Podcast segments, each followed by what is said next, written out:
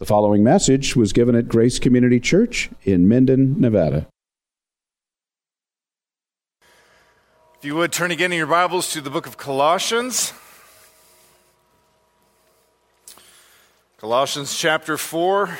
We are nearing the end of this book. I think we might have one or two or seven more left. Colossians chapter 4, beginning in verse 2, we'll read down through verse 6. Remember that this is indeed God's word, and it would be the wisest thing in the world for us to submit our hearts to what it says. So let's listen carefully. Continue steadfastly in prayer, being watchful in it with thanksgiving. At the same time, pray also for us, that God may open to us a door for the word, to declare the mystery of Christ, on account of which I am in prison, that I may make it clear, which is how I ought to speak. Walk in wisdom towards outsiders, making the best use of the time. Let your speech always be gracious, seasoned with salt, so that you may know how you ought to answer each person. Well, this is indeed the word of the Lord. Amen. You may be seated. Please pray with me.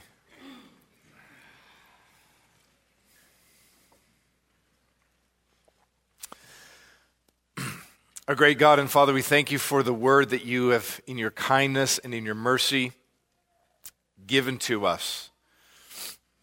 You didn't owe it to us to give us the scriptures that we have. It's not like we've earned it, but you in kindness delight to bless your people.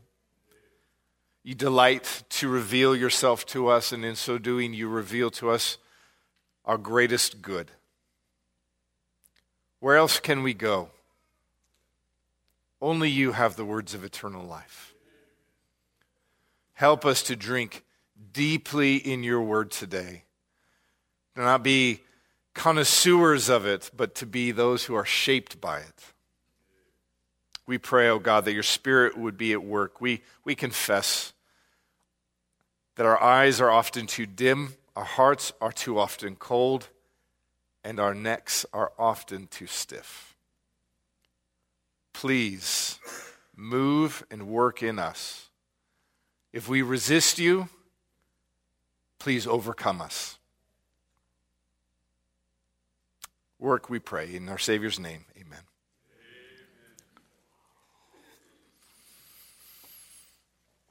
Well, as we continue to delve in God's Word through the book of uh, Colossians,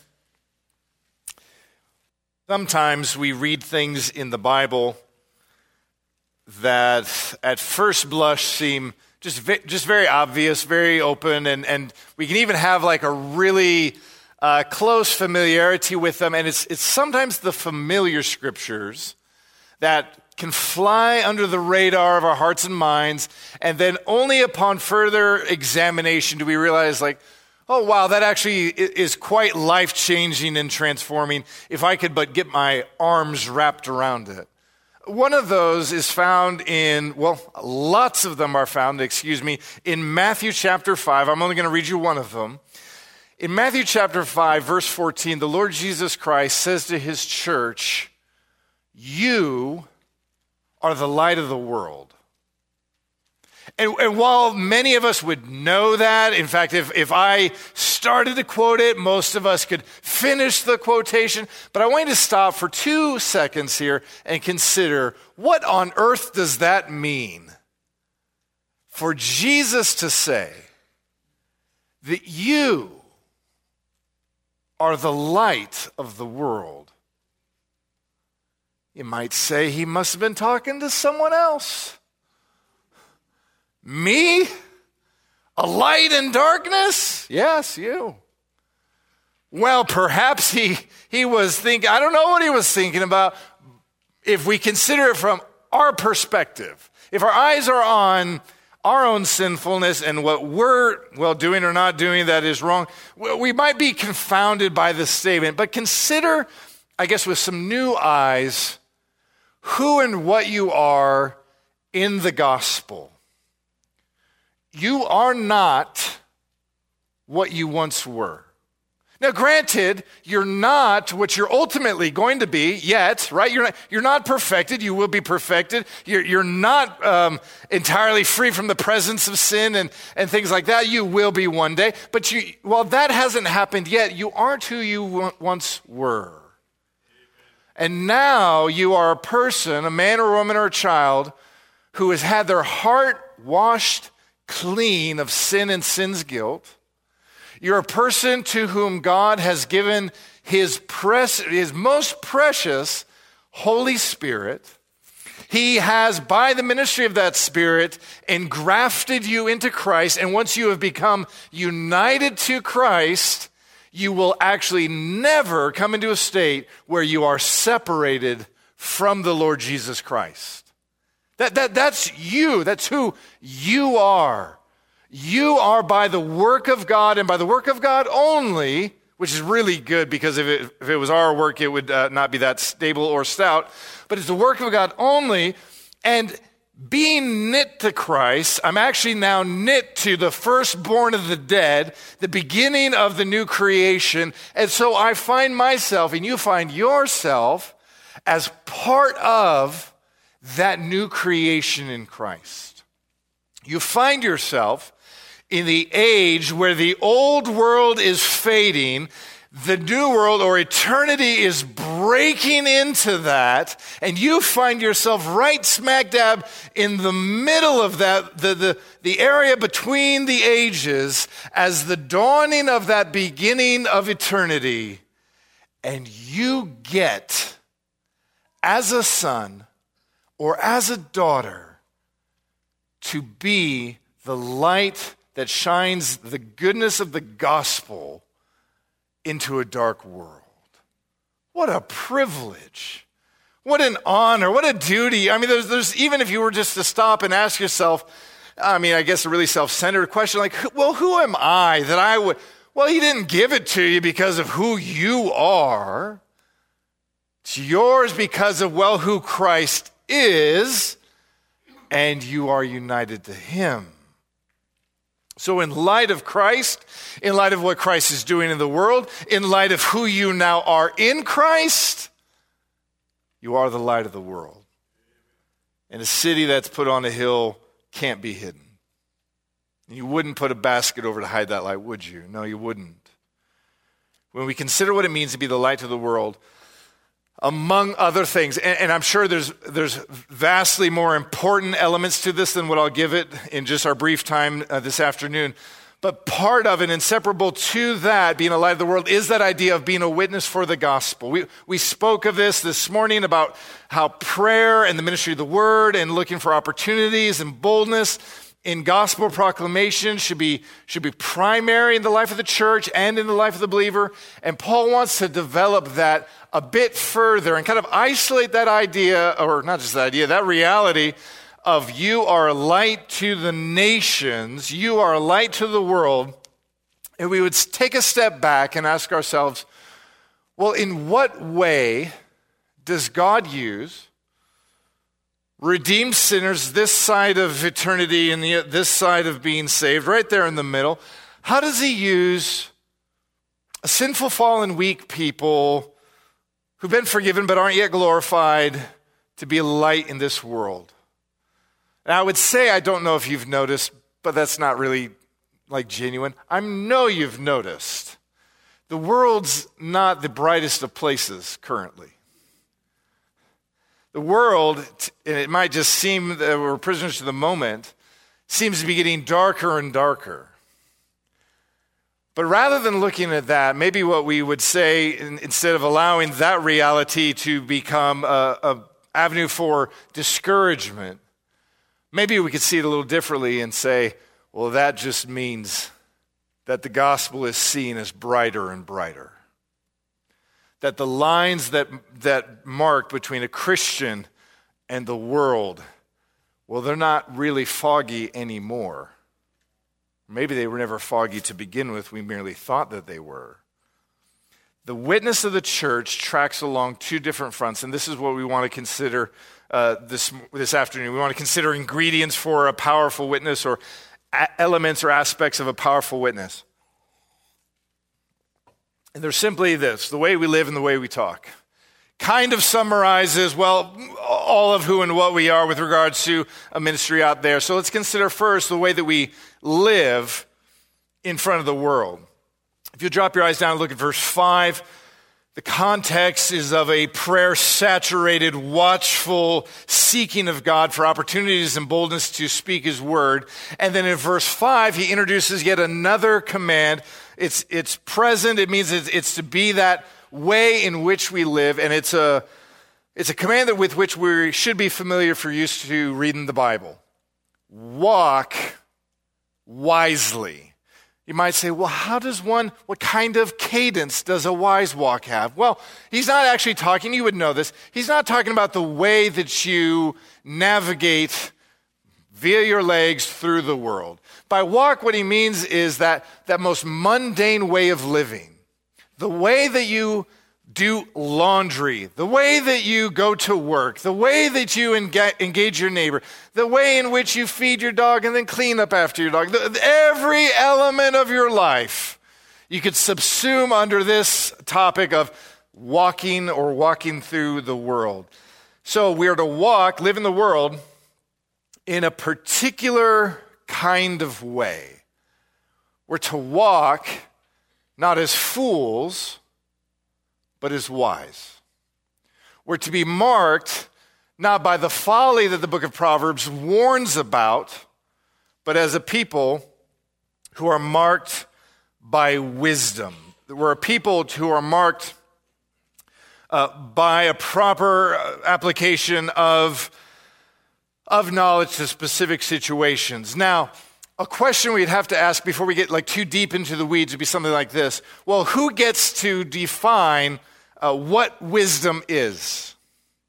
I know you know the answer but indulge me for a second. Let's say it's the world. You're like no i know this isn't the right answer. Okay but play along.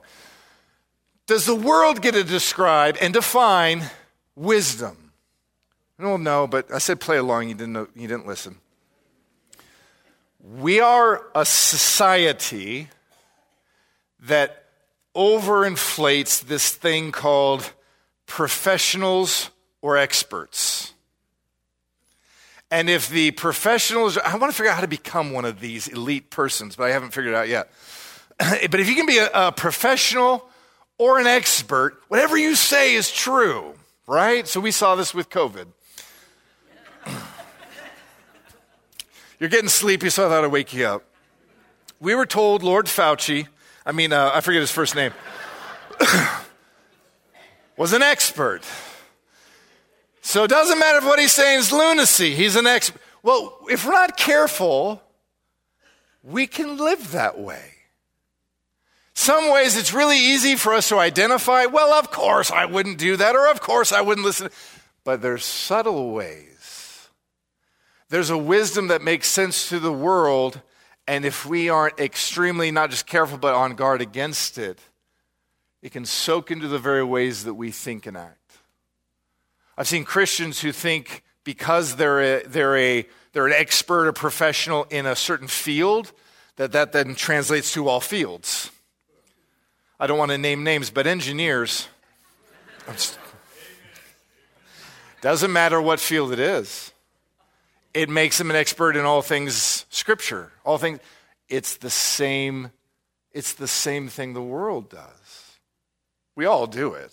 We all think that some uh, level of knowledge or uh, advancement can then translate into other areas and we can start to treat life like the world does rather than going to god's word and saying this is wisdom.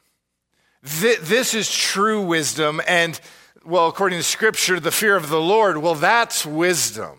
That, that, that really is at the heart of wisdom. Fearing God is wisdom and wisdom's beginning, and the knowledge of the Holy One is, is insight. So, if I were to walk wisely, and I would let the Bible define, which I think is like in general a good thing, or every time a good thing, would let the Bible define what does it mean to live wisely.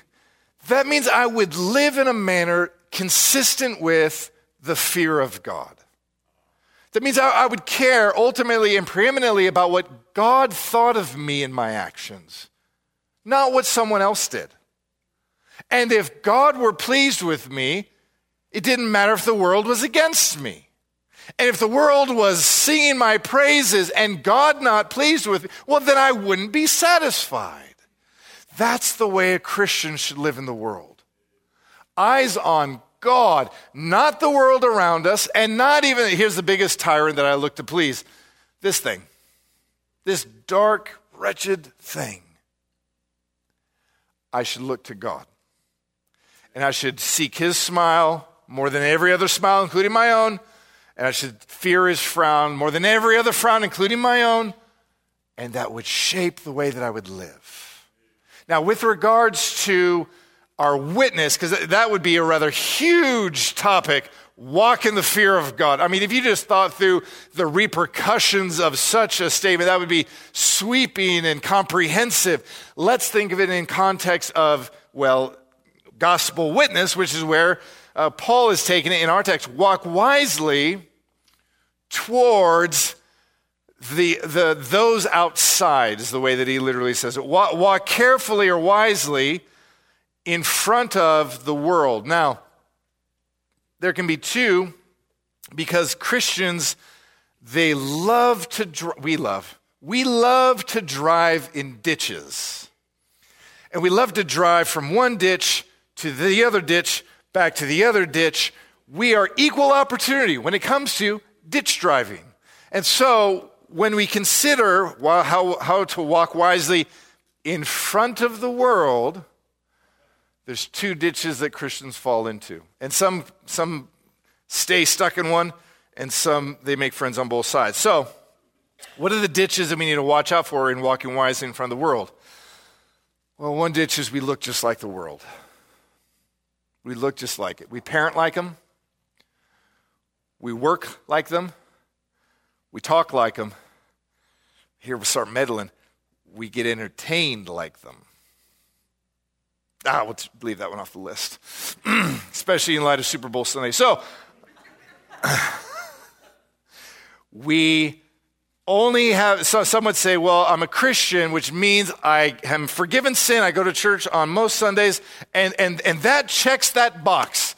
And they don't see how their faith impacts every other area of their life. And so their, their marriages are wrecks like the world's.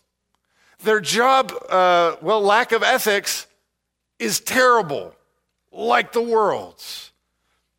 It, it, and, and you can, we, we could start giving illustrations here that would be real meddlesome,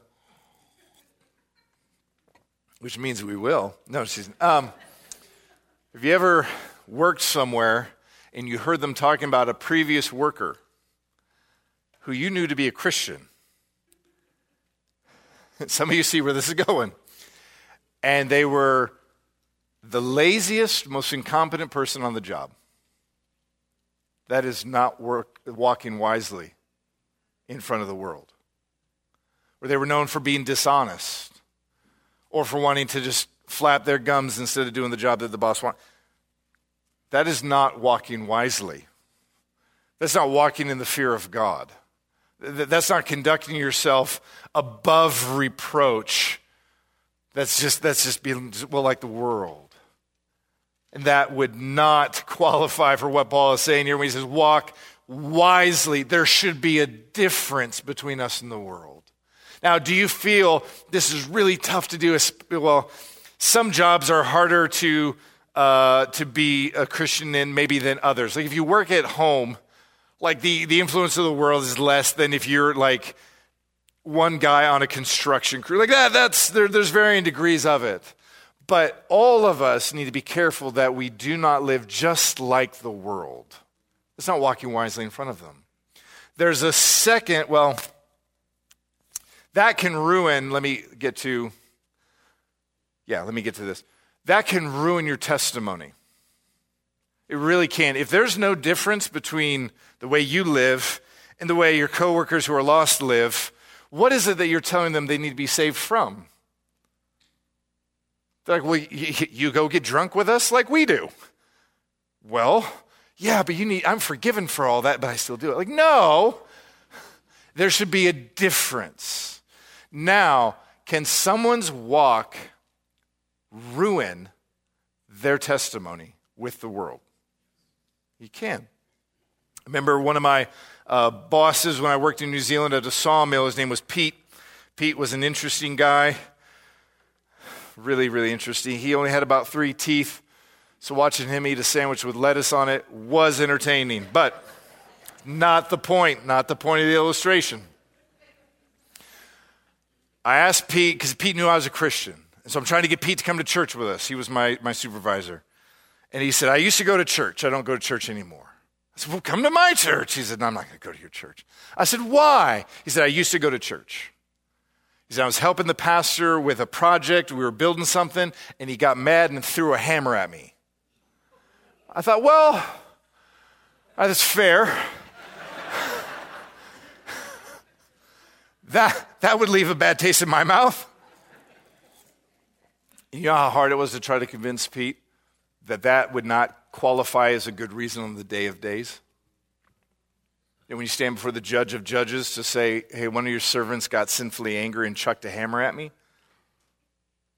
that's not going to fly. But you know, I really wish that Christian or whoever, whatever, whoever that was that threw the hammer at him, um, I wish he wouldn't have done that because his actions actually really closed off. Now, now, can God overcome that? Obviously. Obviously.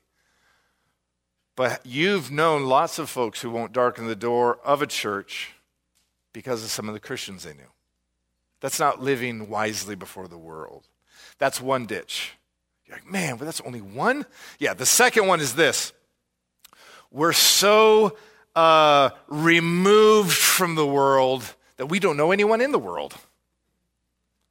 We're so brought back. Now, now being raised as a homeschooled person before I started working at the sawmill, this was, this was a bit of my life. Everyone you know goes to church with you. And we never actually lived in front of the world. We didn't know our neighbors. We didn't go and seek to share the gospel with them. That too is a sneaky form of not living wisely before the world. Amen. My heart made the same sound. Does it take intentionality and care? Yes, that's why it's called living wisely. So if you if you are homeschooled or, or if just the life of the church is all of it, does it, ha- does it need to be tactful and intentional and, and, and thoughtful in the way that we reach? Absolutely. But we all need to watch that we are neither too conformed to the world nor so ostracized that we don't even know someone to share the gospel with. Both of those extremes, brothers and sisters, we want to avoid. We want to chart a course of wisdom down the middle pleading with the Lord protect me from worldliness and make me a light to the nations. Those two together. That's hard. And you might say, There's a, I, have a, I have a list of what ifs. I believe you, and I don't have the answers for all of them. That's why we need God's wisdom. That's why we need the Word of God to transform us in the inner man so that we can be wise in, before the world, not in the world's eyes, but in God's. The world will think you're a loon. Just make peace with it. They're going to think you're crazy. That's fine. I'm not trying to impress them. But I do want to be found faithful in God's eyes. I do want, I do want my life to conform to what His Word calls for from the way I live. And I want my conduct to be such that it's different from the world, but also in the presence of the world so that they can see the light of the gospel in me. Now, Paul doesn't stop there. He says, making the best use of the time. Uh, of the time. ESV does, of course, get it right uh, in translating that like a participle, because it is one, but I know you're like, grammar, please, it's after lunch. Grammar's the only thing that keeps me awake. All right. The participle has imperatival force. I know you're like, ooh, goosebumps. Whew. That means even though it's a participle, it functions like a command. Simply put, make the best use of your time. You're like, you could have just said at the beginning and not wasted, well, the time. So, make the best use of the time. It is a tricky phrase, the way that Paul puts it. It, it, it actually isn't one that kind of falls easily off the bone. And so we want to consider some of the ways of what it might mean. It means either time gaining, time advantaging. The closest we could get to it in English would be something like this to buy time. And even though we know we can't buy time, you know if someone's delaying something, they're trying to buy time you would understand if I use that in context what I meant. It's not that I acquire more time than I had previously. It's not that I make up time to begin with. It actually means I just like use the time that I've got more wisely. If we look at the Greek translation of the Old Testament, we actually find this exact kind of phrase in Daniel 2 8. It's when the king gets mad at all the fake magicians because they can't tell him his dream and what it meant. And so he says, Well, I'm going to I'm going to kill all you guys. And they're asking for time. The king says this I know with certainty you're trying to gain time. You're trying to buy time. And he says, um, Yeah, no, I'm not going to do that. So it's that same idea of trying to buy back time, and it's in the context of walking wisely with regards to the world in the way that we live. And if you were to just take all those pieces together and say, well, what is it that Paul is actually trying to communicate to us? Well, it would go something like this Live wisely in front of the world, knowing that our time is made up of all these little tiny seasons you know, I, I, I will probably on this world never see Pete again. He lives a world away. I don't even know where he is now. I had a season of a couple years. Guess what's over? Well, that season. I could look at the time that I worked in the Winco meat department. Don't buy meat at Winco. Side note. and those individuals that I worked with there a season. It's over. I won't see him again. Likely. You know that we had neighbors when we lived in, in uh, Seattle. Both of them very interesting. Tried to share the gospel with both of them.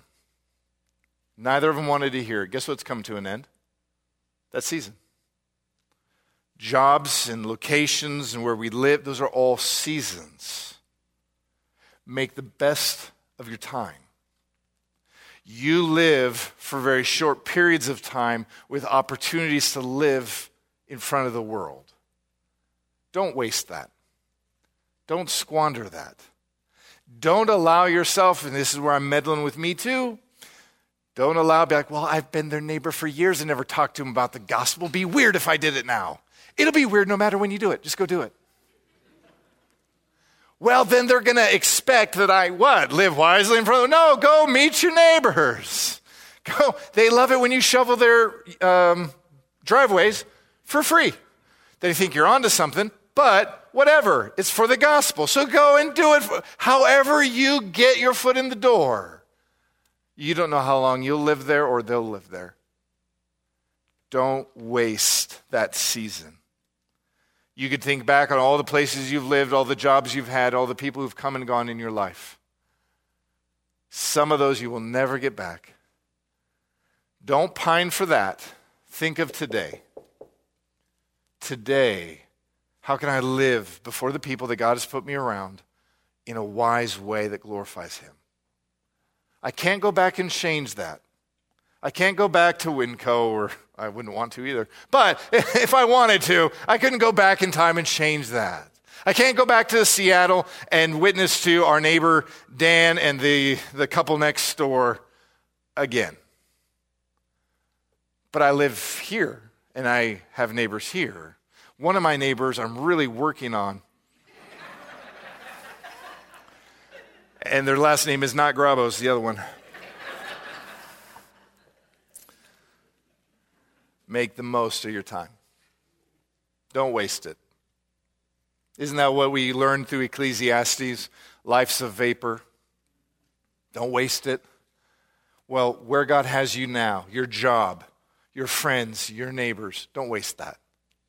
Live wisely. You're like, well, they'll know I'm a sinner too. Be open about your need of grace too. Yeah, if you're going to wait for you to be perfect, you'll only be witnessing in heaven, at which point witnessing is not needed. So, moving onward to then how we would speak. That's the, that's the second ingredient of a witness. The first is how we live before the world. The second is how we talk in front of the world. And even those can be their own ditches for Christians. Some people are like, I want to live in front of the world, but I don't want to talk to anybody. The others is like, I'll talk to everybody and live like a pagan. Like, no, avoid both of those. Don't live like a pagan and talk to people. It's, it's just down the middle. It's not that complex. It's not easy, but it's not complex. So we want to consider the way that we speak to those in our life. Look what Paul says in verse 6 Let your speech be always gracious, seasoned with salt. So when Paul is speaking of our, our, the way we talk. I mean, those are the two major avenues in which we communicate stuff you do and stuff you say. That's kind of all inclusive for who and what you are with regards to the world. And he says the way that we talk in front of the world actually matters to God and should likewise be done, well, wisely. We want to be careful with the way that we do that and the, the limitations that Paul put on our speech is that they should always be gracious and seasoned with salt. Now, this is dangerous because my mom does watch live, but that just means I won't get in trouble now, I'll just get in trouble later. She's from a Norwegian or Nordic background, which means that's why I'm half Viking, but that's a different time, different thing. I didn't know there was another seasoning besides salt growing up. In fact, my wife one time made something. I thought, this is this is different. What did you do? Gentlemen, don't say it to your wife when you first get married. Also, the phrase, my mom didn't make it this way, rule it out. She said she put garlic in it. And I had to ask what garlic was. Because uh, mama didn't use that. That's what the pagans used in their meals. So I thought that was the only seasoning that would be used. Maybe Paul's mom was like that too, I don't know. But it's a good illustration for a warm afternoon with a belly full of lunch. So, what does it mean to season with salt and always be gracious? I actually think he's saying the same thing two different ways. You could say it maybe like this Season all of your words with grace. So it's not be a jerk and then at the end be like, hey, but I love you. That's not, that's not what he's saying. Or, as I've been the recipient of, don't write a terrible, awful, sinful email and then write at the end, like, in Christ. I've received them. That little bit of salt at the end don't fix all that bad stuff in the beginning. That's not what he's talking about. A Christian's words should have graciousness kneaded through all of it. Now, that doesn't mean we are uh, negligent with truth. We oftentimes think to say what is true, I can't be kind about it. No, that's lazy. Be truthful and be gracious at the same time. That's tough, especially with young men when they get a hold of Reformed doctrine. It's, it's called a cage stage for a reason. They should be caged up until that wears off. We've all bumped into this person. Some of us were that person and have flare ups from time to time. We need to be gracious with our words. If you don't think this can happen, he'll hate that I'll use him as an example, but whatever, it's not the first thing I've done that he hates. Pastor Charlie is fantastic at this. He says some of the hardest things to hear to people in a kind, loving way. I've never seen someone be like, oh, wow, you're really awful. you're like, I mean, it's true. it's kind, there's grace in it, but it's true. doesn't it take a whole lot of wisdom and biblical understanding and knowledge to know when to say something and when not? When to be bold, when to listen, when to confront, when to let love cover. All, all of those are hard. But the world needs Christians who speak with grace seasoning all their words. They do not do that. The world wouldn't know grace or truth if it whacked him in the face. The Christian knows. And the Christian has received grace. Speak with both. Does this, way, does this work its way out in the way that parents speak to their kids? No. We're the boss. You don't, no, that's not true. Yes, the way parents speak to their kids. How about spouses? Mm-hmm. How about coworkers? Everybody. Now, it's hard with those really close relationships.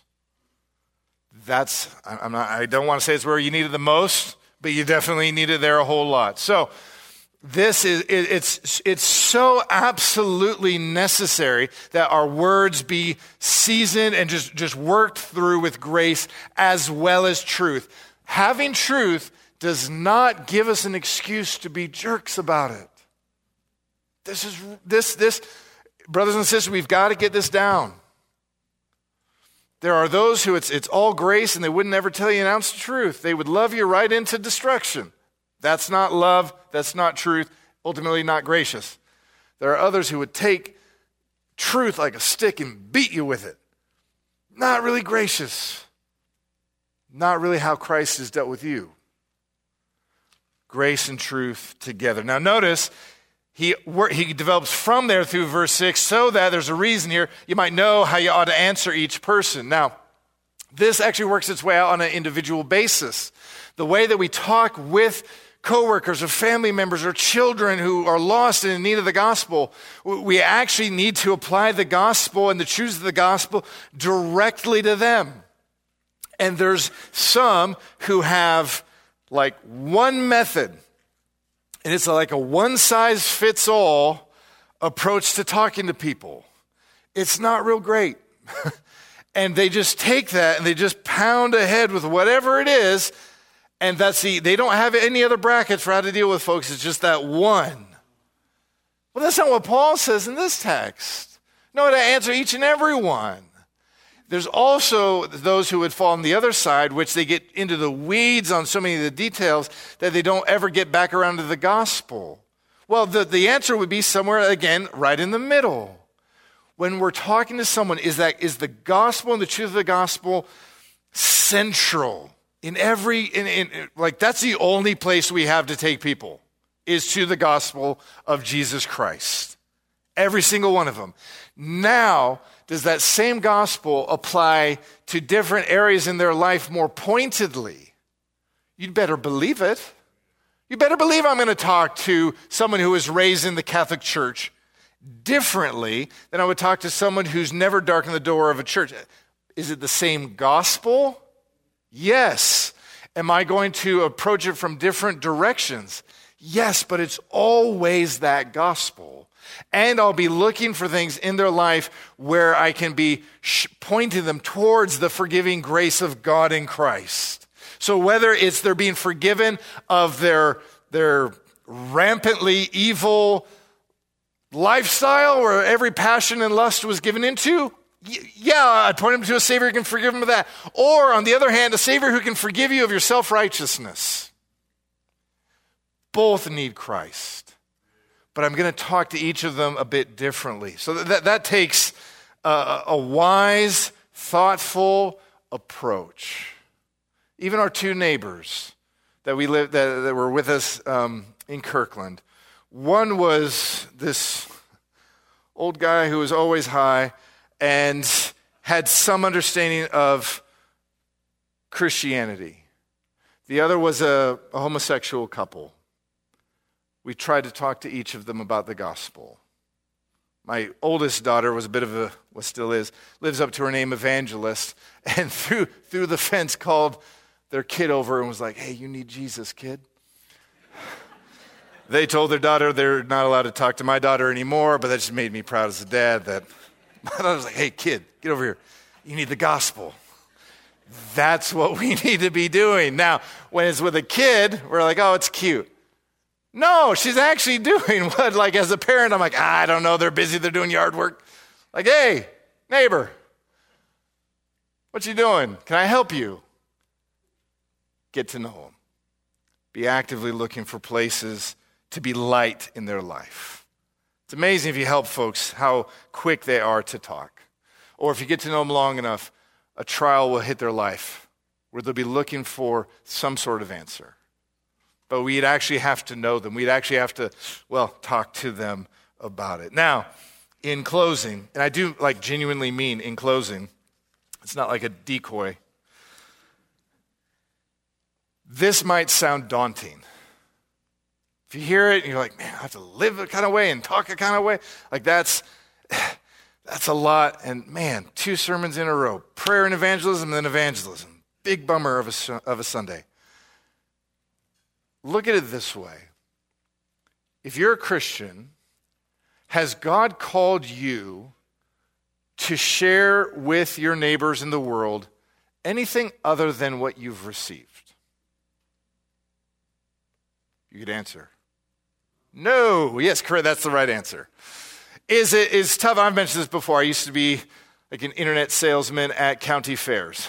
Dark period of my life. I don't want to talk about it. But tough to sell something where people are like, "How do you like DirecTV?" I'm like, "I don't, I don't have it. I don't, I don't know. You should buy it so I get paid at the end of the day." That's tough to talk to people about. I've no, I've no experience with it. That's not you with the gospel. You are telling them, I'm a beggar who, who well found bread or bread found me, depending on however you want to look at it. And I came to Christ and he, he forgave me all my sin. And he can do that for you. it's not more complex than that. You're like, well, what if, what if they have all these really scientific questions? I'd be like, wow, that's interesting. So Jesus can forgive you like he forgave me. Isn't that wonderful? And if they want to argue about politics, be like, man, I don't know about any of that.